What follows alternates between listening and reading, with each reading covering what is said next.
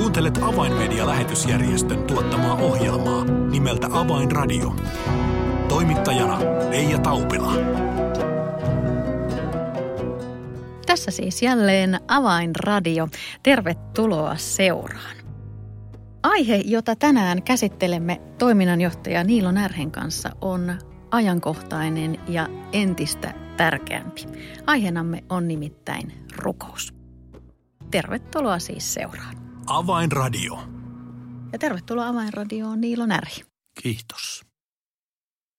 Elämme edelleen, kun tätä ohjelmaa äänitämme, niin poikkeuksellisia aikoja Suomessa ja ihan, ihan maailmanlaajuisesti, sillä koronaepidemia edelleen näkyy ja kuuluu ja vaikuttaa arjessamme. Niin jos ajatellaan näin hengelliseltä näkökulmalta, niin, niin mitä ajattelet rukouksen merkityksestä tässä, juuri tässä ajassa?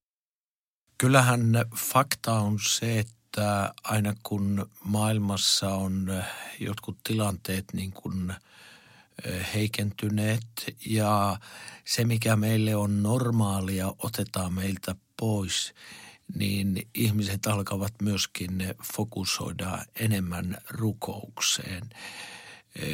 Olen katsellut YouTubesta videoklippejä esimerkiksi latinalaisesta Amerikasta, kuinka useiden maiden presidentit kutsuu kansaa koolle rukoilemaan järjestetty kansallisia rukouspäiviä. Yhdysvaltojen presidentti on näin myöskin toiminut ja Israelin pääministeri Netanyahu on peräänkuuluttanut myöskin kansallista rukoustoimintaa.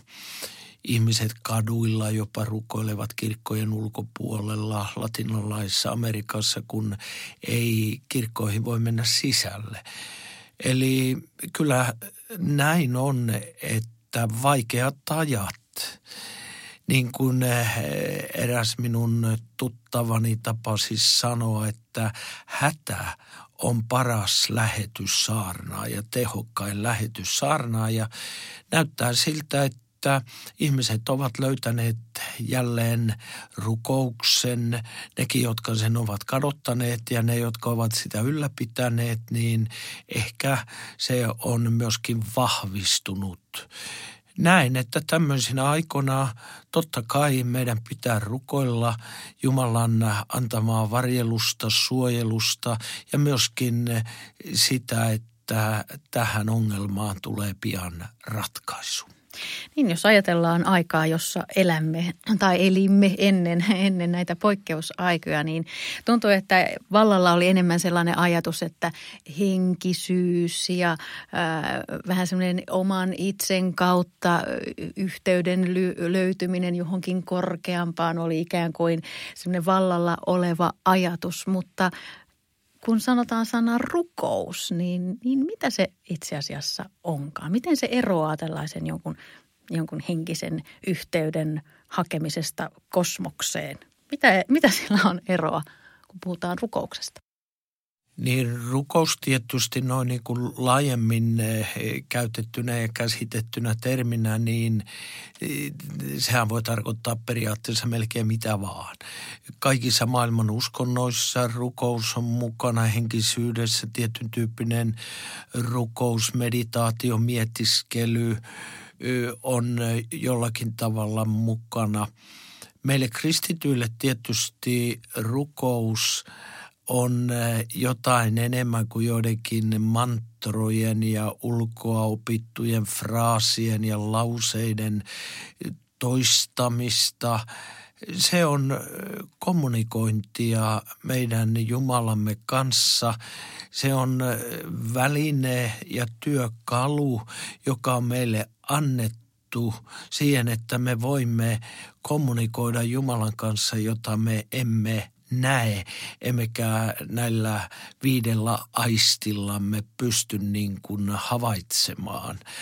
Rukous kytkee jollakin tavalla meidät yhteyteen näkymättömän Jumalan kanssa. Mm, nyt ehkä jo vähän vastasit seuraavaan kysymykseen, sillä olin aikeissa kysy, kysyä sitä, että mitä rukouksessa itse asiassa tapahtuu? Erässä mielessähän rukous on mysteeri jota pohjaan saakka emme pysty niin kuin selittämään – riippuu vähän mitä rukouksen muotoa tarkoitetaan. Rukouksellahan on monia eri ilmenemismuotoja. Me voidaan puhua anomusrukouksesta, esirukouksesta, taistelurukouksesta, ylistysrukouksesta, palvontarukouksesta. No ylistys- ja palvontarukoushan on niin kuin Jumalan kunnioittamista, ihailemista, rakkautemme kertomista hänelle ja sitten kautta me olemme niin kuin myöskin tunnetasolla vahvasti yhteydessä meidän Jumalamme kanssa. Mutta sitten kun tullaan tänne esirukouksen puolelle, että me pyydämme, anomme ja pyydämme eh, anomusrukous tai esirukous, niin eh, sehän on vähän semmoinen asia, joka mietityttää monia. Minuakin on monta kertaa mietittänyt, että minkä takia pyytää Jumalalta jotain, jonka hän kuitenkin jo tietää. Että onko Jumalalle jotenkin niin kuin vastenmielistä vastata joihinkin asioihin ja sitten kun me pukataan ja, ja rukouksella tavallaan niin kuin herätellään Jumalaa, niin eh, sitten hän eh, yksi kaksi herää ja vastaa meille. Siis nämä on tämmöisiä kysymyksiä, jotka tietyn tyyppisen rukoustoiminnan ympärillä väistämättä nousee mieleen. Mm. Mitä sitten tapahtuu, kun ihminen rukoilee mainitsemallasi tavalla anoo, pyytää jotain, vaikkapa voidaan ajatella ihan hyvääkin asiaa, vaikka, vaikka terveyttä, mutta rukoukseen ei vastatakaan. Niin, tämähän, tämä on mysteeri, vastaamattomat rukoukset. Raamattu kuitenkin selkeästi meille opettaa ja osoittaa, että rukous on se tie, joka on pyhille annettu, Kristuksen seuraajille annettu. Ja kun me katselemme joitakin vanhan testamentin henkilöitä, esimerkiksi profeetta Elia tai Daniel, nämä olivat vahvoja rukoilijoita, jotka kommunikoivat Jumalan kanssa, joutuivat kenties odottamaan vastauksia pitkätkin ajat, mutta Raamattu opettaa myöskin hellittämätöntä rukousta. Ja sitten kun tulemme Uuden testamentin puolelle, niin varmaan kaikkein selkein esimerkki meille rukoilijasta on meidän Herramme Jeesus. Ja jos Jeesus tarvitsi rukousta, hän aamulla nousi varhain, hän vetäytyi yksinäisyyteen rukoilemaan, kommunikoimaan Jumalan kanssa. Se on se tie, joka on meille meille niin kuin näytetty, mikä niin kuin sen takana on sen lisäksi, että se on vuorovaikutusta, kommunikointia, Jumalaan niin kuin kytkeytymistä, Jumalan tuntemisen lisäämistä eh, ja lisääntymistä meidän elämässä, niin sinne jää vielä vastaamattomia kysymyksiä, joita me emme ymmärrä. Mutta joka tapauksessa se on meille tie, joka on äh, selvästi viitoitettu raamatussa. Ja kyllä me sen omastakin kokemuksesta tiedämme, että Jumala – välillä ainakin niin.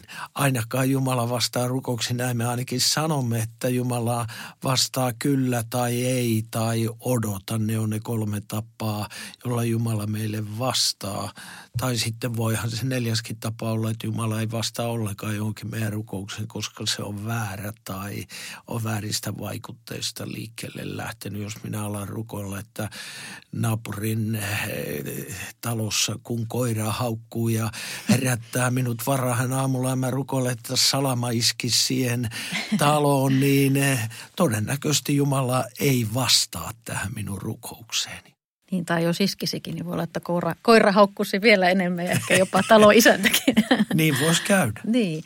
No, no onko Niilo itselläsi ollut joskus sellainen kokemus, että olet rukoillut jotain asiaa ja sitten aikain päästä huomaatkin, että että onkin itse asiassa kiitosaihetta. Kiitos Jumala, että et vastannutkaan siten, kuten pyysin tai toivoin.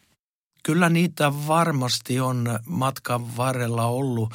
Nyt kun ihminen tulee uskoon ja alkaa sitten tämän vaelluksensa Herran kanssa ja, ja alkaa tapahtua tätä, että meidän ainakin pitäisi pikkasen muuttua Kristuksen kaltaiseksi mielenlaadulta, tavoitteilta, päämääriltä – ja emme me ole valmiita sillä hetkellä, kun me tulemme uskoon, niin kyllä siinä matkan varrella on tullut rukoiltua varmaan, varmaan eh, sellaisia rukouksia, joista jälkeenpäin saa olla kiitollinen, että Jumala ei kuullut niitä rukouksia. Eh, liittyy varmasti hankaliin ihmissuhteisiin matkan varrella, jossa jossain vaiheessa oma kehityskulkua on pyytänyt Jumalalta ihan noin, että raivaa pois tämä henkilö tieltä minua rassaamasta. Ja jälkeenpäin onkin tajunnut, että kiitos Jumalalle, että Jumala ei raivannut pois sitä henkilöä, koska tämä henkilö tökki minua tietylle alueelle, jossa mä sitten jossain vaiheessa aloin havaita, että tässä on pyhitty kehittymätön alue, vammautunut alue, väärä motiivi hallitsee tätä aluetta tai ylipäätään niin kuin se ei ollut Jumalan mielen mukainen. Ja, ja se henkilö olikin Jumalan palvelija mun elämässä ja mä pääsin käsiksi ennen tilanteeseen ja Jumalan avulla sitten eteenpäin. Kyllä näitä vastaamattomia siunattuja vastattuja, ei vastattuja rukouksiakin on ollut. Mm. No raamatusta voimme lukea sekä vanhan testamentin että uuden testamentin puolelta myös sitten näistä vastatuista rukouksista, tilanteista, joissa Jumala on vastannut joskus yliluonnollisella tavalla tai ihmeellä tai, tai, tai palavan pensaan kautta tai jonkun, jonkun muun tavan kautta Jumala on vastannut ja puhunut ihmisille, niin, niin niillä on, minkälaisia rukousvastauksia itse olette kokenut ja saanut? Kyllähän niitä on tietysti matkan varrella ollut.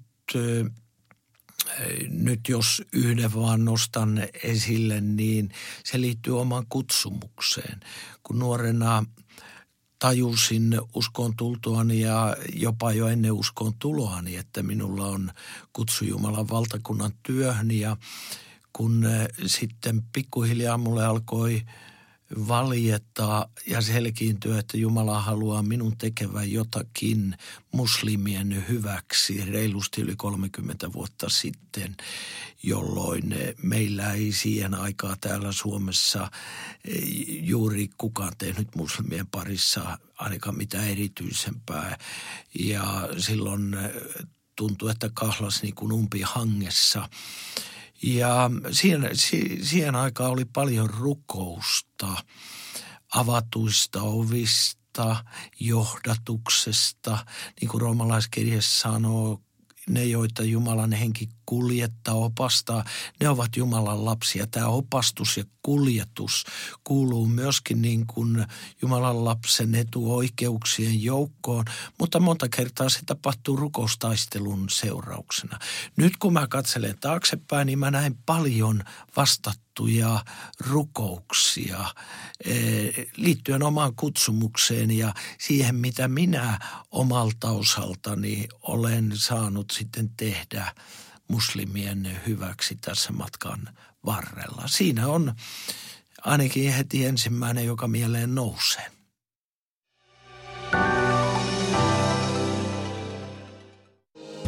Avainmedian medialähetystyö tarvitsee esirukosta ja taloudellista tukea. Lahjoita 20 euroa lähettämällä tekstiviesti numeroon 16499. Kirjoita tekstiviestin sisältö avain 20 ilman välilyöntejä. Siis tekstiviesti avain 20 numeroon 16499. Lahjoituksesi avulla saavutamme ihmisiä, jotka eivät vielä tunne Jeesusta. Kiitos tuestasi.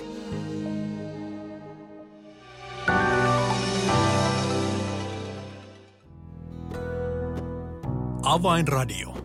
Signaali sydämiin.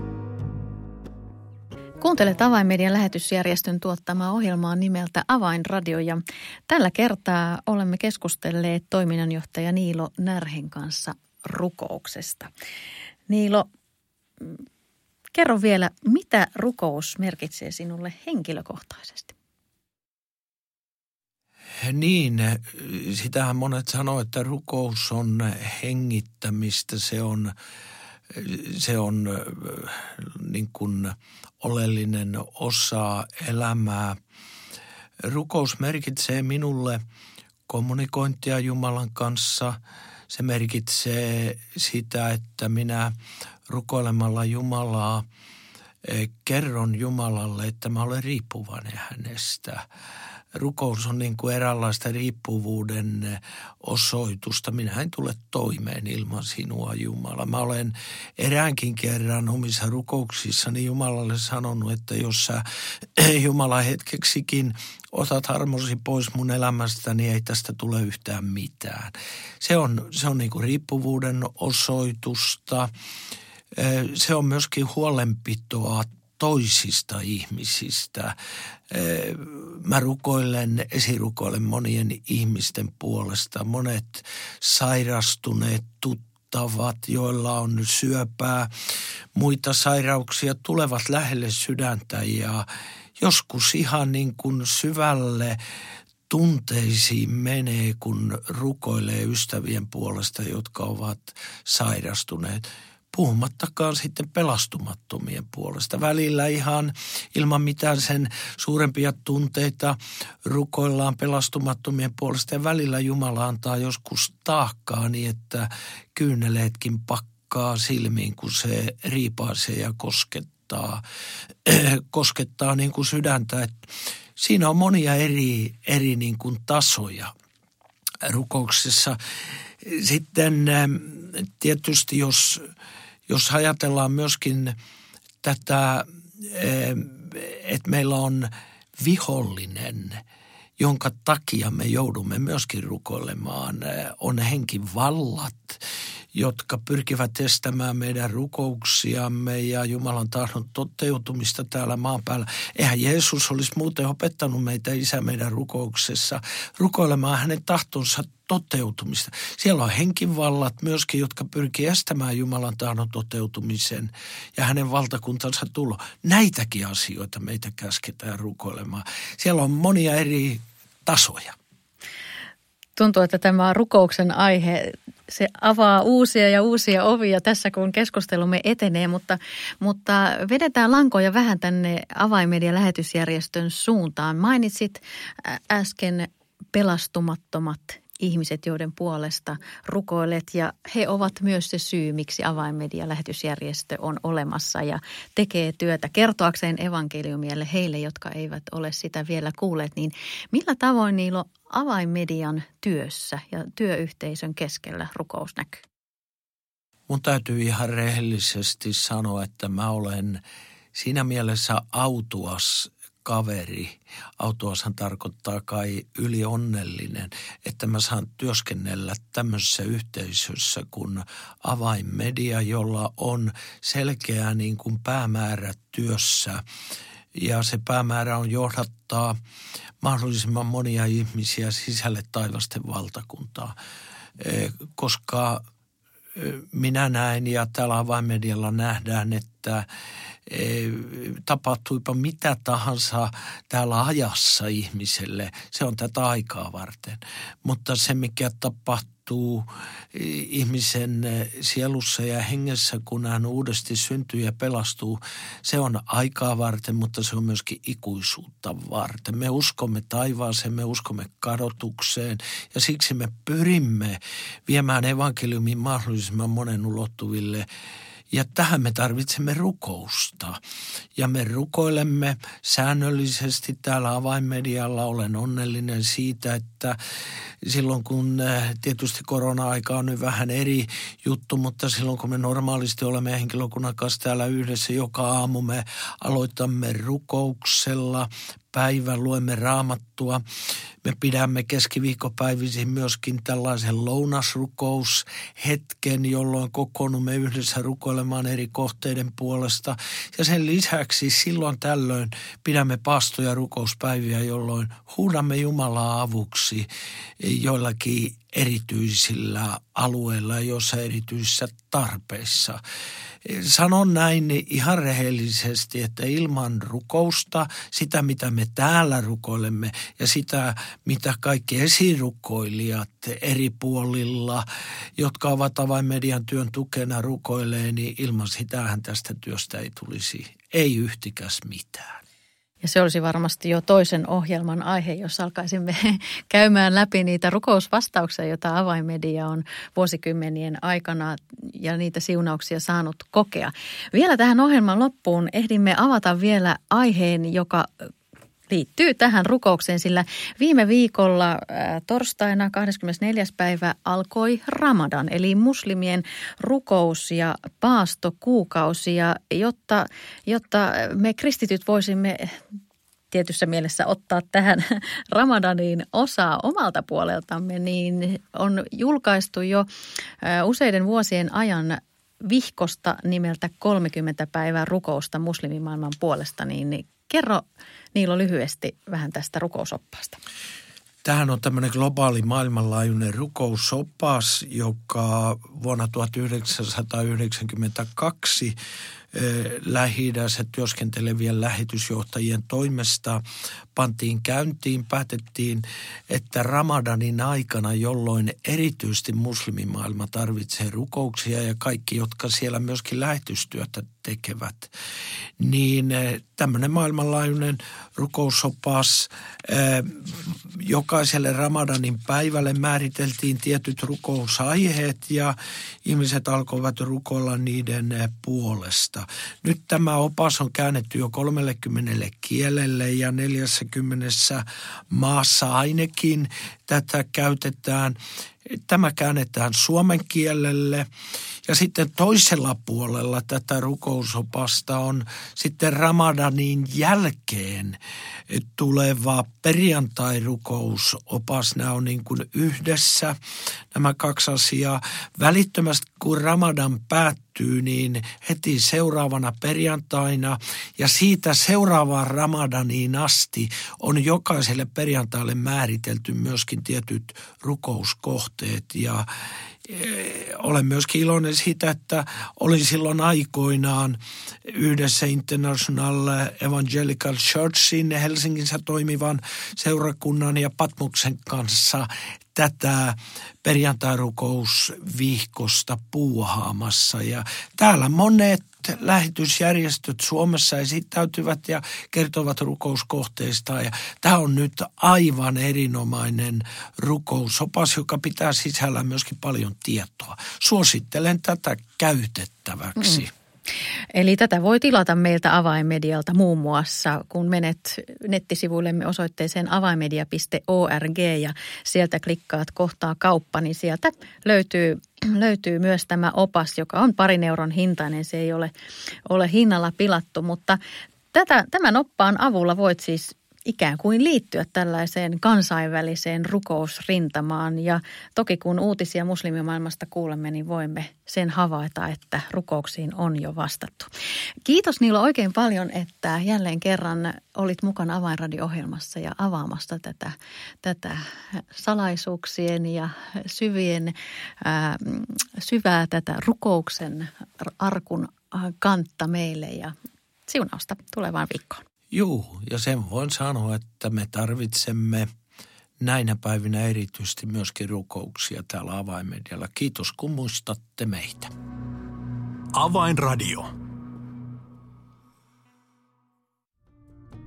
Tilaa ilmainen avainmedialehti soittamalla numeroon 020 74 14 tai lähetä yhteystietosi osoitteeseen info at avainmedia.org.